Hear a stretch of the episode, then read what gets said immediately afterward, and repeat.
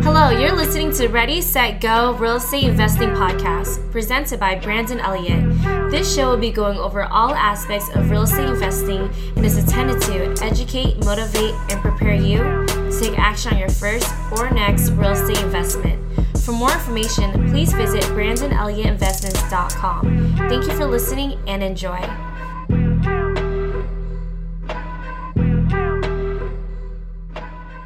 Welcome back, everyone, to Ready, Set, Go Real Estate Investing Podcast. I am your host, Mr. Brandon Elliott. I am so pumped today, guys. I know I say this almost every episode, but this one is very special. You guys know that we're very big. Obviously, this is a real estate investing podcast, right? But we are very big onto the credit side. We are very just big advocates of, you know, getting educated, fixing your credit quickly, building up huge credit lines and getting all the funds that you truly deserve and then putting it to work and doing exactly what the banks have been doing to us for way too long. Flipping the script though, right? So this gentleman I've learned a ton from over the years. He's the owner of Credit Suites, gives out so much education, really helps out. I think at this point it's been like 40 or 50,000 people at this point and still growing each and every day, just making a huge impact. And you got to think of it like this 50,000 individuals, he's been able to change their lives. Think about the households that now those people are empowered and just the transformation within the community and the circle of influence. And it's just, it's mind breaking to really wrap all that up. And it's amazing. So, Ty Crandall, what's up, my friend? How are you today? Brandon, what's up, man? Thanks for having me here today. I'm excited to be here. Yeah. So, for anybody out there that doesn't know more about your history, your background, do you mind just diving in a little bit of some bullet points of who you are? Yeah, absolutely. I mean, the first company I ever owned was a mortgage company. I've got about two decades in financial services and was in auto finance for a long time, got into mortgages, excelled there, created my own mortgage company. And I built it up to a successful seven figure business. And then the whole thing crashed. And I made the same mistake a lot of entrepreneurs make. I personally guaranteed everything. So, you know, my business debt started to show up on my consumer credit reports. And then, and then all my consumer credit card companies lowered my limits to what I owed, you know, destroying my consumer credit. And then my business debtors came after my personal assets. I mean, they literally cleaned out my bank accounts to a point where my bank accounts were negative because I had checks written and, you know, they took all the money that was there and all those checks bounced. It was a nightmare. I mean, I remember at my lowest point, literally trying to pass bad checks just trying to get like the electric turned back on in my home. So my then pregnant wife didn't come home to like a grueling Florida heat with no AC. So it was, it got bad. And what happened at that point, it might sound cliche, but it's where I really switched over from running a business to make money and really got, you know, running a business to help people. Like I had experienced pain unlike anything I'd ever experienced before. And all I wanted to do was just try to help as many people not go through that pain that I went through. So I got into consumer credit repair,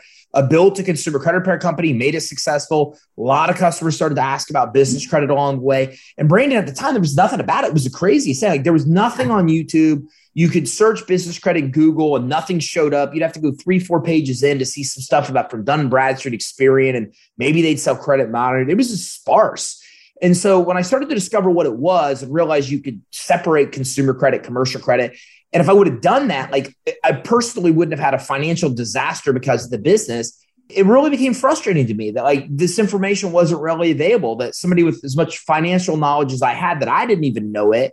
Yeah. And I was raised by my parents to not complain about a problem unless you're willing to propose a solution. So I said, I said, I'm gonna figure this thing out, man. I don't know. I'm gonna go and figure it out. So I would, you know, spend a day and I would go research the Paydex score from Dun & Bradstreet. And then I'd put the information onto a PowerPoint deck, rudimentary, and then add some crazy basic graphics and go live on YouTube. And it just continued. And months down the road, I realized there was a massive following. And we ended up creating a product, a company around helping people expedite this path. And ever since then, 10 plus years helped, you know, like you said, nearly 50,000 people through this process of getting capital to grow their business, which is super rewarding and fun along the way.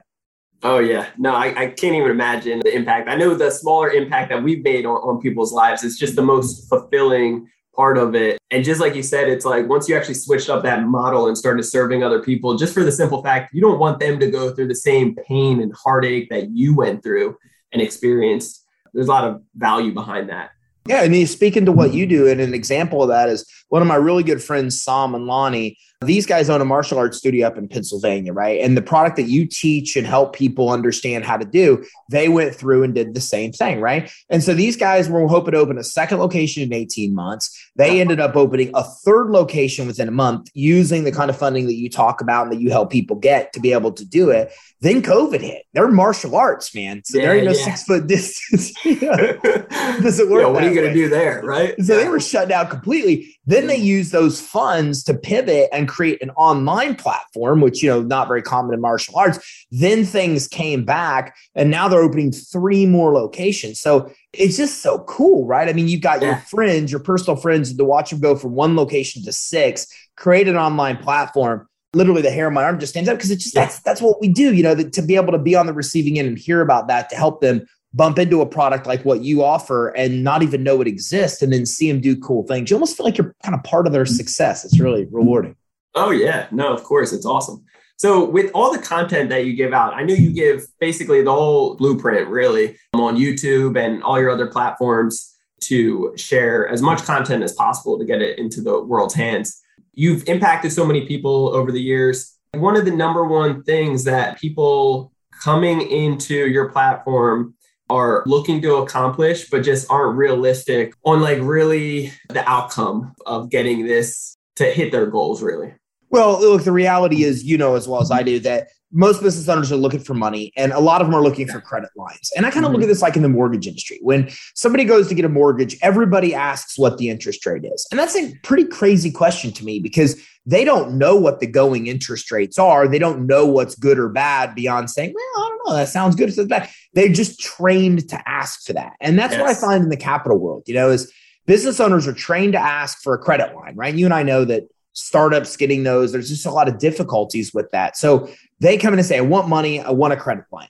But what we realize, and, and we we call it fundability, and, and there's this, you got to take a step back and look at it from a lender's eyes. From a lender and credit issuer's eyes, their number one priority is to try to prevent fraud. We don't even think about that. Like we don't yeah. even realize it. But the vast majority of applications that come into lenders or credit issuers, they're not even legit. They're not even real. These are just mm. people making crap up, trying to scam the system and be issued and, and, take money. Like the amount of money stolen from PPP that was fraudulent, like was just an example of just how absurd this is.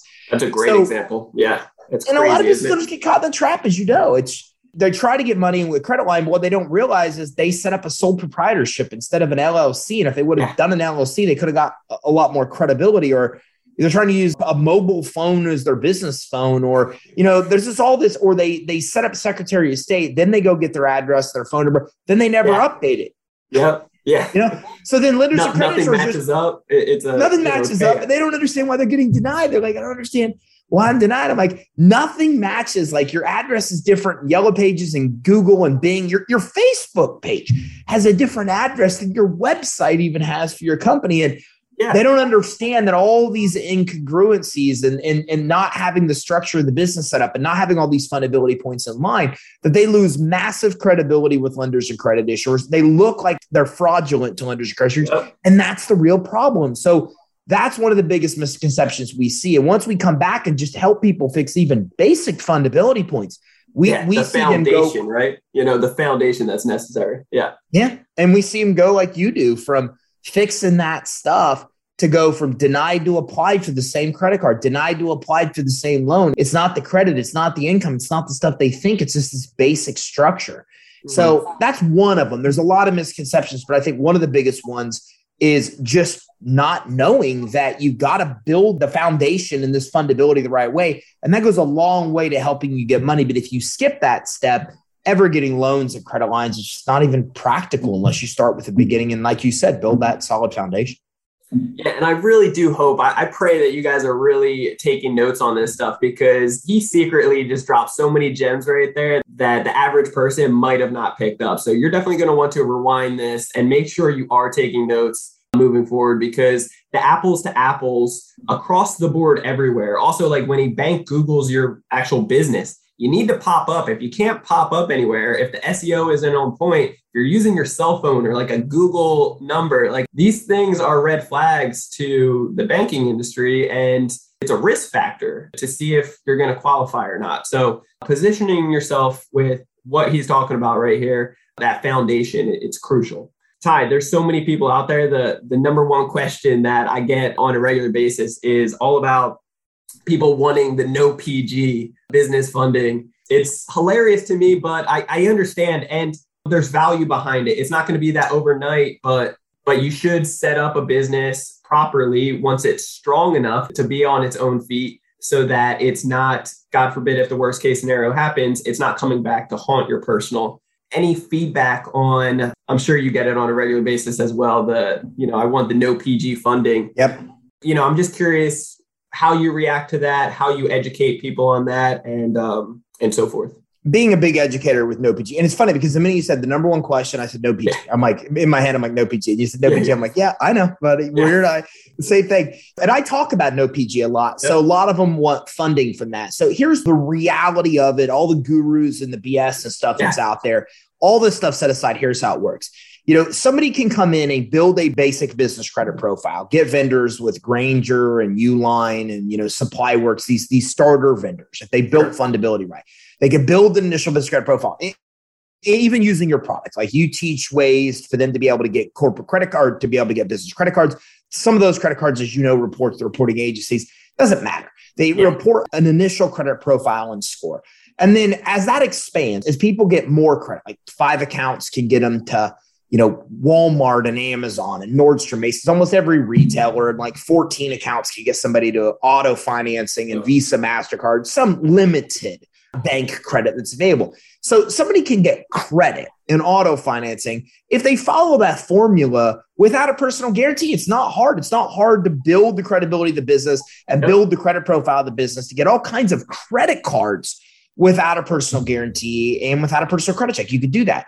But when it comes to loans and credit lines, whole different story. Like, first of all, you can get some collateral based stuff. Like maybe I have stocks, bonds, 401ks, IRAs, and I get securities financing or 401k financing, some stuff like that where you have collateral. You could get around guarantees and some cash flow, merchant cash advance stuff, some high risk, high interest stuff. Some of that stuff's available without mm-hmm. person guarantees, but most funding, term loans, SBA loans, this other stuff, you ain't going to get it without a personal guarantee until your business is stupid established credit profile. I mean, until your business credit profile shows you've got multiple loans or credit lines for hundreds of thousands and millions of dollars that you've paid back as agreed, and the value of the business has grown exponentially where you don't really matter. So, an example is Michael Dell, right? I mean, credit issuers don't need Michael Dell's signature because Dell, the company, is worth so much more than the individual, the CEO is. But to get to that level, if you pull Dell's credit report, they have hundreds of trade lines, you know, oh, yeah. millions and millions of dollars in financing, you know, single loans and credit lines for multi millions of dollars. They've proven they can handle that debt as a company and pay it back. Most business owners, they're trying to get no PG SBA loans well before they've proven that to the system. So most business owners won't get there until they're eight, nine figure businesses until they've established enough of the credit profiles and proven enough to get term loans, SBA loans. So there's kind of the whole gamut of what you can get with a PG and what you really can't until the business is just ridiculously big down the road.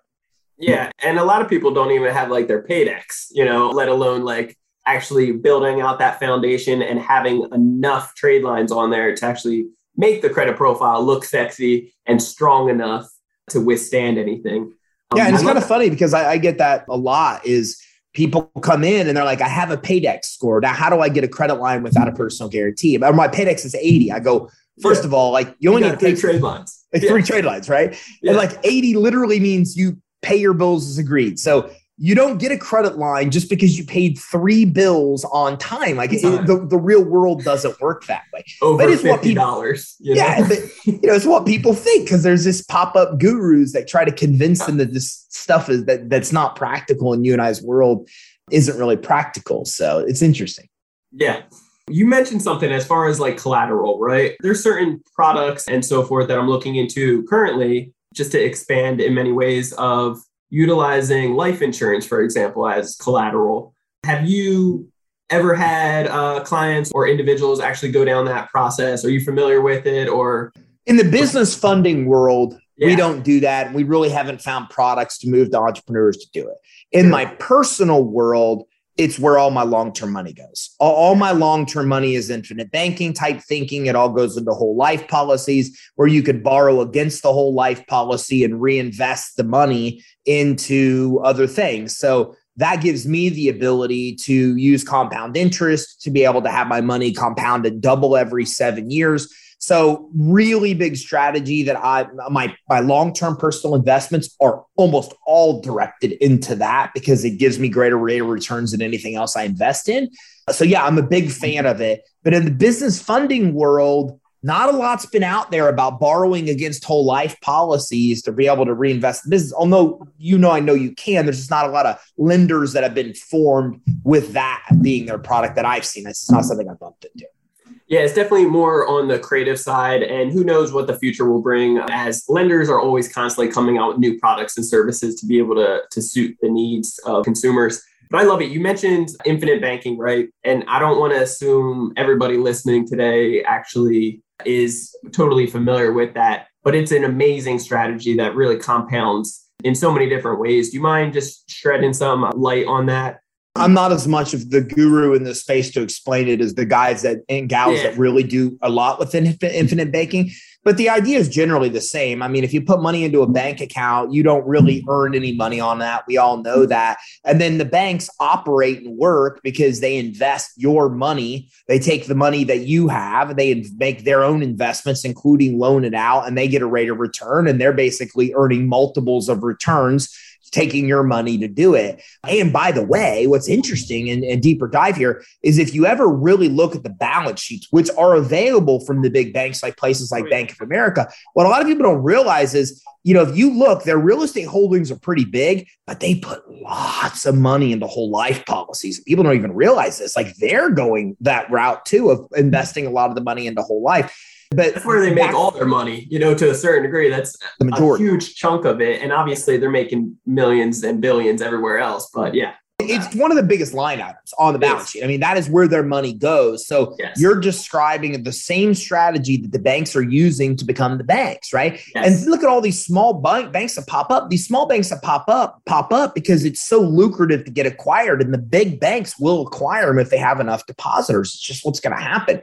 Yeah. So that's the whole idea is that with infinite banking, they're taking our money and paying us nothing. Then they're investing it in whole life, whether it be in loaning it out. They're getting a rate of return. And then in infinite banking, you become the bank. You're doing the same thing. You're taking your own money. You're investing it similarly to whole life or other things that they're using to be able to make money. You're then taking that money and deploying it being able to make money on it. So one of my favorite products is securities based financing. I love it because I can have money invested in the stock market that's earning me a return. It's earning me whatever it's returning.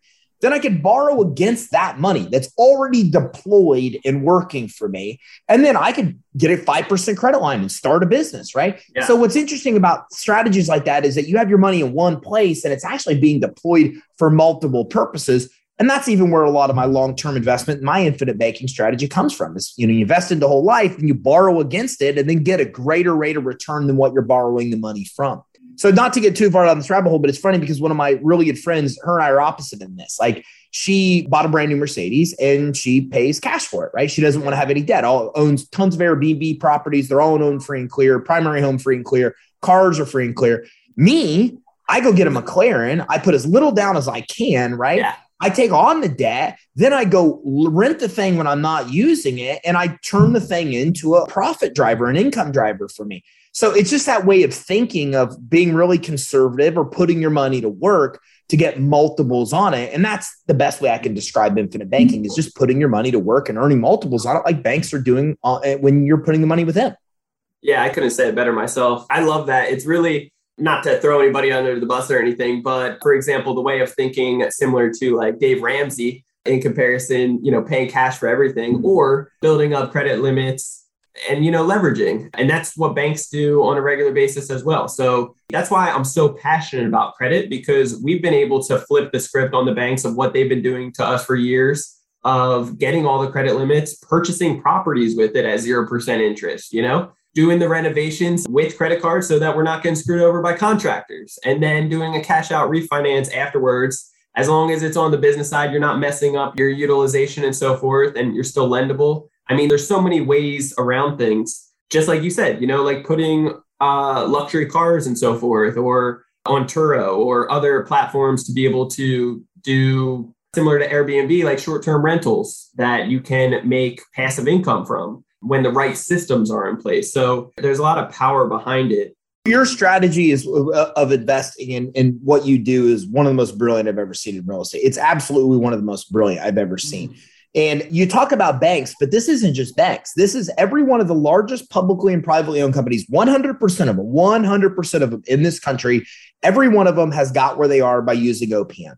And yes. I got nothing against Dave Ramsey, but his his avatar, his customer, it, it ain't us. Like yes. his person's a no. person that's struggling to pay their bills, tons of credit card debt, you know, works at Walmart. Uh, yeah. You know, doesn't have a lot of income. It's not us. If you look at us as entrepreneurs, Let's use two examples. Let's use Apple. Apple, the biggest cash rich company in the planet. Apple has 130 billion B as of this month, cash yeah. in hand, 130 billion, but they have 113 billion in debt. yeah. Now, no, Dave Ramsey people don't get that. They're like, okay, Apple, you have 130, you have 113. They use your 130 to pay off the 113. But Apple's got to be the biggest cash rich company in the world because they understand OPM. They understand how to use other people's money to leverage it to get as big as they are. Another simple example is Walmart, right? So if you ever read Sam Walton's book, it's really interesting because Sam talks about in the 70s sitting there waiting in the beginning of Walmart at somebody's desk while the guy's running his Dun and Bradstreet credit report in the back office to see if he should extend him credit. Yeah. Now you look at it today, 80% of what Walmart sells, they use business credit, you and I's world to buy, right? Yep. They go buy Bounty paper towels from Bounty using credit, not using their cash. Then they put the paper towels on their shelves. Then we buy them then they use our money to pay bounty back for the credit they borrowed. This is 80%. When you walk by Walmart, one item, two, three, four, five, when you count 10 items, eight of the 10 they bought that way. As a matter of fact, business credit is more value in Walmart than all equity shareholder value combined. It's oh, why they're the number one retailer in the world. So they're just really good at OPM. They're using the same kind of infinite banking strategy that you're describing. And if business owners aren't doing it, you're just letting somebody else get rich and die. Mm, that's so powerful. I didn't know it was 80%. That is ridiculous. Just like Crazy. how big they've expanded over the years and just how big the store is, how many offers and products that they have in there. And they're using OPM and really just leveraging it again in the, you know, 30, 60 day, 90 day terms while you're purchasing and paying things off for them. It's crazy. I love that. So you mentioned a couple other platforms that you've utilized to, you know, once you have the funding, to be able to put it to work and leverage it to make you know passive income do you mind just diving in a, a little bit more? Because i know this is like the creative side of what people get inspired by and then they can see the fruits. Everybody has their goals and dreams and i encourage you to chase them. And if you need help fixing your credit first or building up the huge credit lines like ty's the the man to go to for building up and and if you need anything else in between reach out to either of us but you know, Ty, you got some amazing things going on on the passive income side as well. I know you've done a little bit of the land flipping as well, which has been a nice little hobby on the side that's been fun. But what other strategies are you utilizing to leverage the capital, the credit that you get? First of all, I'll say I'm not the best guy to talk about passive income because I think it's a great goal. I love that people chase it. Mine's different. I have one yeah. goal and only one goal in life, and it's to build a $100 million company. What I realize is that I think you can manifest what you think about. I think what your life is what you think in your visualizing your head to be. I really believe that so true. soul, right? Yeah. So I realized a long time ago that instead of financial goals and all these other goals, if I put every ounce of mental and physical energy into one goal and only one goal, I believe it's nearly impossible not to meet that goal. And it's also helped me stay on the straight and narrow, man. All these opportunities come out. Everybody wants me to sell this and create masterminds, do this and invest in companies all of which is really hard to say no to. Yeah. But one goal, if nothing, if anything's not congruent with one goal, that's what I do. So as a result, um, I'm not as big on the passive income because the reality is, is that you know, my net worth went up $2 million this year just because my company grew by that yep. much. And I, by doing what I'm doing, I feel like I can better grow my overall net worth and have the life I want to have in retirement than anything else. So my passive income is more just for fun, to be honest mm-hmm. with you. And what I like to do for fun is a couple things. One of them, I like I like land. because everybody's in real estate. Like I'm in Florida, it's ridiculous down here, right? And I don't want to go compete with house flippers and and there's so many great strategies. I just don't want to compete in that space. Yeah. But I wanted to be in real estate, but I didn't want to compete. I don't deal with toilets and all the other stuff. And so I found this beautiful niche in land that I love. And so there's a county in Nevada that I think I own the county. Like I feel like I'm getting close to now owning this county. I own so much land there Uh-huh. that I go and I I narrow down. I find the places in the country I want to go. I buy the land wholesale. I send letters out you know, through all automation to people to solicit them to sell. I buy their land wholesale for twelve hundred bucks, fifteen hundred bucks for ten acres, and then I turn around and I put sell it to people on terms for six thousand. You know, so I get payments every single month from people where I'm making six grand. They don't make their payments. Oh, I think the title was never to them and to begin with. So it's it's easy for me to convert back and sell it to somebody else. So that's a big thing that I do for passive income, and I really enjoy it. It's just a lot of fun for me. And the other thing I do is is, is vehicle rental. I have a strategy where everything I own should pay for itself. So I live in a penthouse apartment here in Tampa, Florida, like Amalie Arena, right next to me. I went to the Lightning game last night, one of the biggest hot spots of Tampa. Sparkman Wharf's right here. My cruise ship's coming around. I love this place, right? Love so it. I drive a McLaren and like Mercedes and all this other stuff. And I don't say any of that stuff to brag. I tell you that because my life is completely self-sustaining. Everything pays for itself. And that's a goal for me. Whether I want a yacht, whether I want a plane, I, I went and looked at my dream plane yesterday. Yeah. This stuff will be deployed and rented when I'm not using it. And then as a result, those turn into profit centers. And it really gives me the ability to buy whatever I want and not feel guilty about buying a $300,000 McLaren because the reality is the car makes me money. Like I don't, you know, it, it makes me money. And those are things that I put those assets with other people that that's what they do in their business. So Yeah. it doesn't require a headache for me. Other people are doing my work and I just sit back and drive what I want to drive, you know, I have yachts and all this crazy stuff. And then it all just pays for itself and I'm not using it. It's, it's really been pretty cool.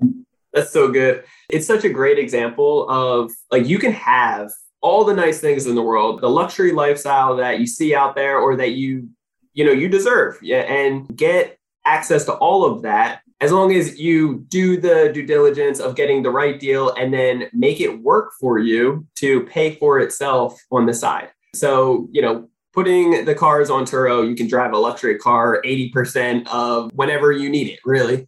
Same thing with a plane or a boat or the house in so many different ways. So I really love that idea. It reminded me of is basically like my watch. I just got a new watch, a Rolex, and I always, you know, secretly to myself was like, I would never buy a stupid expensive watch for just to put it on my damn wrist. I feel like it's such a liability. It's so stupid. But with watches going up in value the last couple years, and this one in particular, and getting it at a you know, it's all about the numbers. So getting it at the right wholesale price, I instantly have made $5,000 on this. If I sold it today, I'd make $5,000 or more. But if I hang on to it for the next year and it potentially goes up more, then I get to rock it for a year and uh, have fun with it and then sell it and make a profit. So, so, you know, buying things at the right numbers and with intentions to have it pay for itself in many ways, you can have whatever you want. And I really love that mindset. Of It's interesting. There's this guy named PJ, and he has this great course called Exotic Car Hacks. Exotic Car Hacks. Everybody should look it up. Buy this course. It's stupid cheap. Changes Yeah. your life. Yep. And so this is just, and there's several lessons in what you said here. First of all, you got to figure out what you want. And everybody screws this up. I always said life and business isn't hard. It's two parts. First, figure out what you want clearly. And then secondly, pursue it with relentless determination until you get it. Like don't quit. It's just that simple. Yeah. Everybody else quits. Don't quit till you get it. But when you put your mind on what you want, the universe will kind of manifest these weird, never even thought about opportunities to get it. And when I went down this road, I'm like, I want to get a nice sports car, but I have two kids, and it's kind of irresponsible to go buy some Lamborghini or something. So then I found this exotic car hacks, and, and it changed my perspective. It taught what you taught. He does a watch flipping as well. Yep. Because what I learned there is that we don't buy things because they're expensive, but the most expensive things, whether it be a Louis Vuitton handbag or a Gucci belt, or whether it be a, a Rolex and a McLaren, the, the reason that these things are worth what they are is they're so scarce, there's so few of them sold that they don't depreciate. They keep their value organic. So I'll give you a simple example. I wanted this watch, this Rolex Blueface watch, Submariner, love this thing, right? So the Submariner watch I wanted, and I the first time I ever saw it, I took off the watch I had and refused to ever wear a watch till I could afford to buy it. Bought the thing. Mortgage company taken off, bought it for seven grand. Mortgage company falls apart, got rid of it for four grand, and then you know regret ever since. I had to survive, right? So yeah. now I finally last year got that watch again, sixteen thousand dollars for the same Submariner. Went from yeah. seven to sixteen thousand yeah. in that time.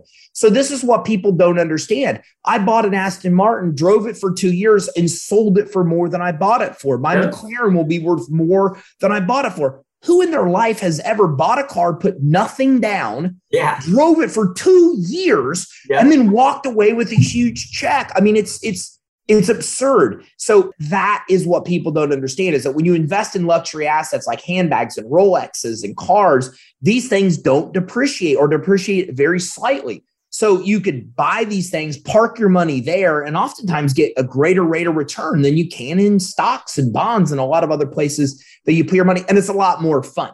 Then when yeah. you compound strategies like you mentioned, Turo, et cetera, whatever, yeah. then even buying them just to flip it, then you can exponentially grow your income and still get a drive the cars you want. Have yeah. this whole lifestyle that you want to have. It's really pretty interesting. It's very good. And I'm glad that you brought up the guy in Florida and Miami, I believe, for exotic car hacks. And, yeah. and, you know, he does the watches as well. That's where I learned the same stuff. So it's like the education is priceless and you can have whatever you want in life. Just do it, you know, with intelligence, right?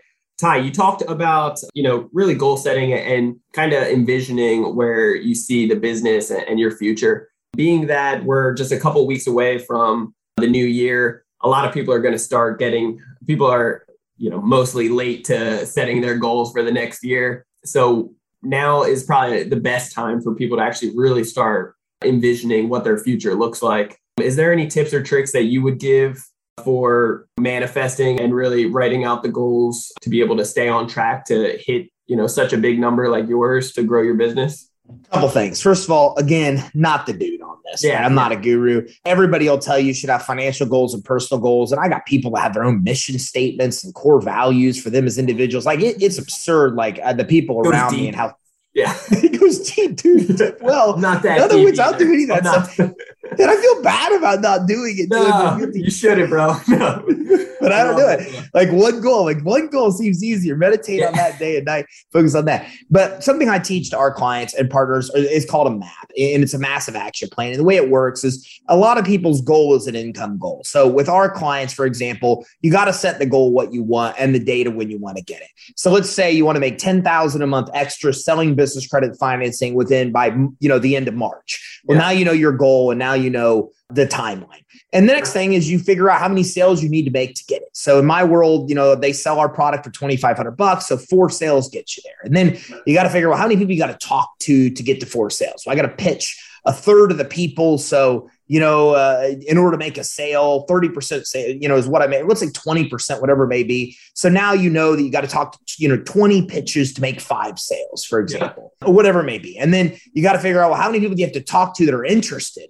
Well, you know, a third of the people I talk to are interested. So I got to talk to 60 people to be able to do 20 pitches in order to make, you know, my four sales that I'm going to make to make my 10 grand. Well, now it's not that hard. You think about it, I, I got to talk to 60 people. That's 15 a week. Now, what's your plan to talk to 15 a week? Are you going to run yeah. Facebook ads and digital marketing or uh, Facebook ads and networking events and you know, three, four, five ways to get yourself to that 15 people and be flexible. Know that some of the stuff you think is going to work isn't. Some of the stuff you think is going to not work works better than you think it will.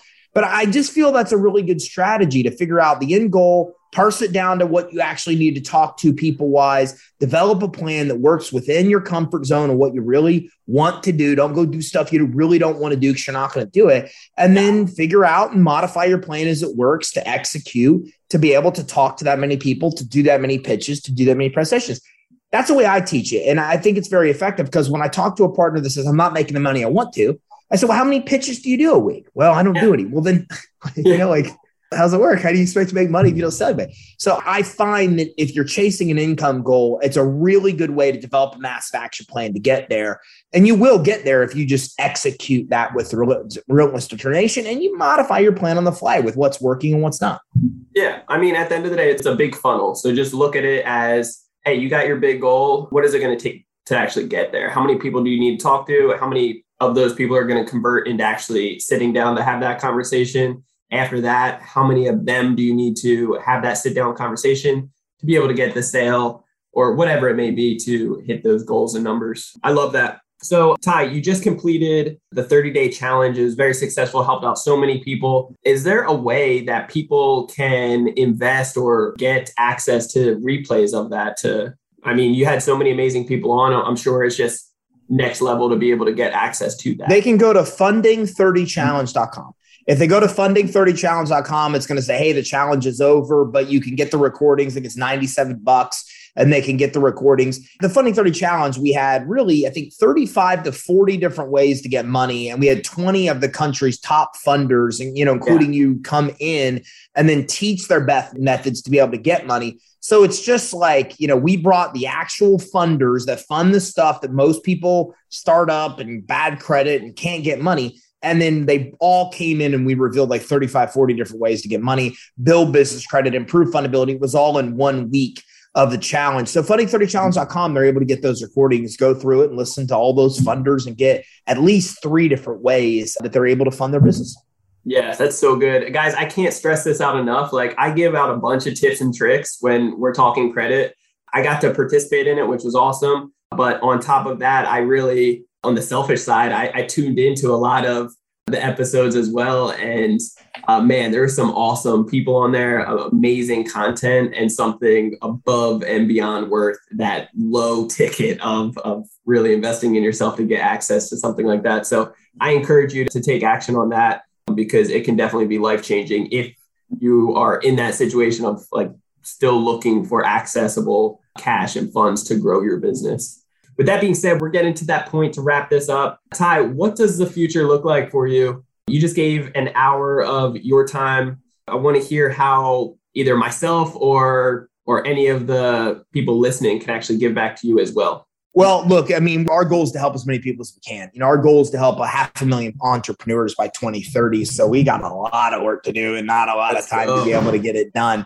And in doing so, you know, the, I'm just in a rabbit hole you know what happened was we first got into this to, to, reveal business credit. Then we started to realize there's lexisnexis check systems, all these credit reports being used behind the scenes that entrepreneurs don't know about. So we partnered with lexisnexis a couple years ago to do what had never been done which is bring their data that lenders are using to the front to let entrepreneurs know hey here's what you're giving lenders. Here's what they're comparing it to discrepancies and help them fix that through a fundability score. So later this year our newest product will roll out which is a, a really cool funding marketplace that makes it i think easier than ever has been uh, to be able to get funding and be able to access all legitimate funding in one place. We continue to do more with fundability and this fundability score is going to be huge because yeah. instead of just telling people here's what you want to fix in fundability we're able to score where they're wrong and then they can actually improve the things to make everything congruent that lenders are seeing and improve their score so they'll know they're fundable. And it just basically helps them pre screen. I mean, we think this is so valuable to entrepreneurs that we think lenders are already getting the request from them. They want what we have because they we're building the best pre-screening tool to filter out all the stuff they spend billions to filter out with fraud, et cetera, just by helping entrepreneurs understand what's needed to get in there and get it fixed. So looking forward to that as well. And then just trying to continue to simplify business credit building. Brex, Divvy, Credit Strong, a lot of new players in the space that are rolling out products that report to the reporting agencies. Where you coming in with your brilliant way of doing what you guys are doing with using credit cards and credit lines to be able to invest in real estate. So just finding the best and easiest path for entrepreneurs to be able to build business credit, separate them from that mm-hmm. guarantee. Really, that's our mission this year forward. And our new mm-hmm. product rolling out this year update will be massive leap forward to help in all those areas. Man, that sounds so powerful. It really just like illuminates and highlights the areas that need to be improved and fixed and all systemized for you, which yeah, I definitely need to partake in that as well. That, that's going to be amazing. Well, Ty, it's always a blessing connecting with you and being able to pick your brain for a minute. And this was a whole hour. So I appreciate you so much for diving in and giving back to the listeners. Your heart is always in the good place to make that bigger impact. 500,000 entrepreneurs. That's that's awesome. So that's some goals that you guys can participate in as well. I know you guys need this. Bottom line, you need this and you know that. So reach out to Ty. Ty, what's the best way to get a hold of you or best way to get a hold of me is there's we got a great guide at creditsuite.com. Well, I'll give you two options. Creditsuite.com forward slash EIN at yeah. creditsuite.com forward slash EIN. Somebody can grab a free step by step business credit building guide, teaches you fundability, steps to build business credit, everything you need. We've also got another great guide at creditsuite.com forward slash 27 ways, the number 27, the word mm-hmm. ways. And it's 27 ways to get funding for your business. Whether you have bad credit starts, all these things entrepreneurs don't even know are out there. It condenses into 27 of the most effective ways we've found to fund your business. So if you're looking for loans or credit lines, great guide. If you're looking for business credit, another great guide at thecreditsuite.com forward slash EIN. I love it. I love it. Well, I appreciate it so much, brother. It's always a privilege and, and so much great, amazing content to the listeners. So with that being said, guys, reach out, take advantage of that stuff. I don't know how long it's going to be out there for free. So I know he's got the heart in the right place to keep on serving you guys, but seriously, take advantage of this stuff. And as always, if you want to get a hold of me, you can do so on Instagram. It's Brandon Elliott Investments. Otherwise, facebook.com forward slash Brandon Elliott Investor. If you need any credit repair done for you services, you can always check out creditrepairmobile.com. Otherwise, if you're looking to get educated on fixing credit, getting educated on how the banks and lenders are judging you, fixing credit quickly, building up huge credit lines, and then putting it to work and leveraging it into any type of business, whatever you're really passionate about, but real estate, e-commerce, and so forth is what we do. Then you can always check out Credit Council Elite. That's our mastermind group. And appreciate you guys all tuning in so much. Make sure you hit that subscribe button and leave a review. You'll get the newest notification every single Monday. We will see you guys next Monday as well. Till next time, Ty, appreciate you. God bless. Thanks, Brandon. This has been another episode of Ready, Set, Go Real Estate Investing Podcast, brought to you by Brandon Elliott. For more information, please visit BrandonElliottInvestments.com. Also, please don't forget to like, share, and leave a comment below. Thanks again for joining. Until next time, God bless.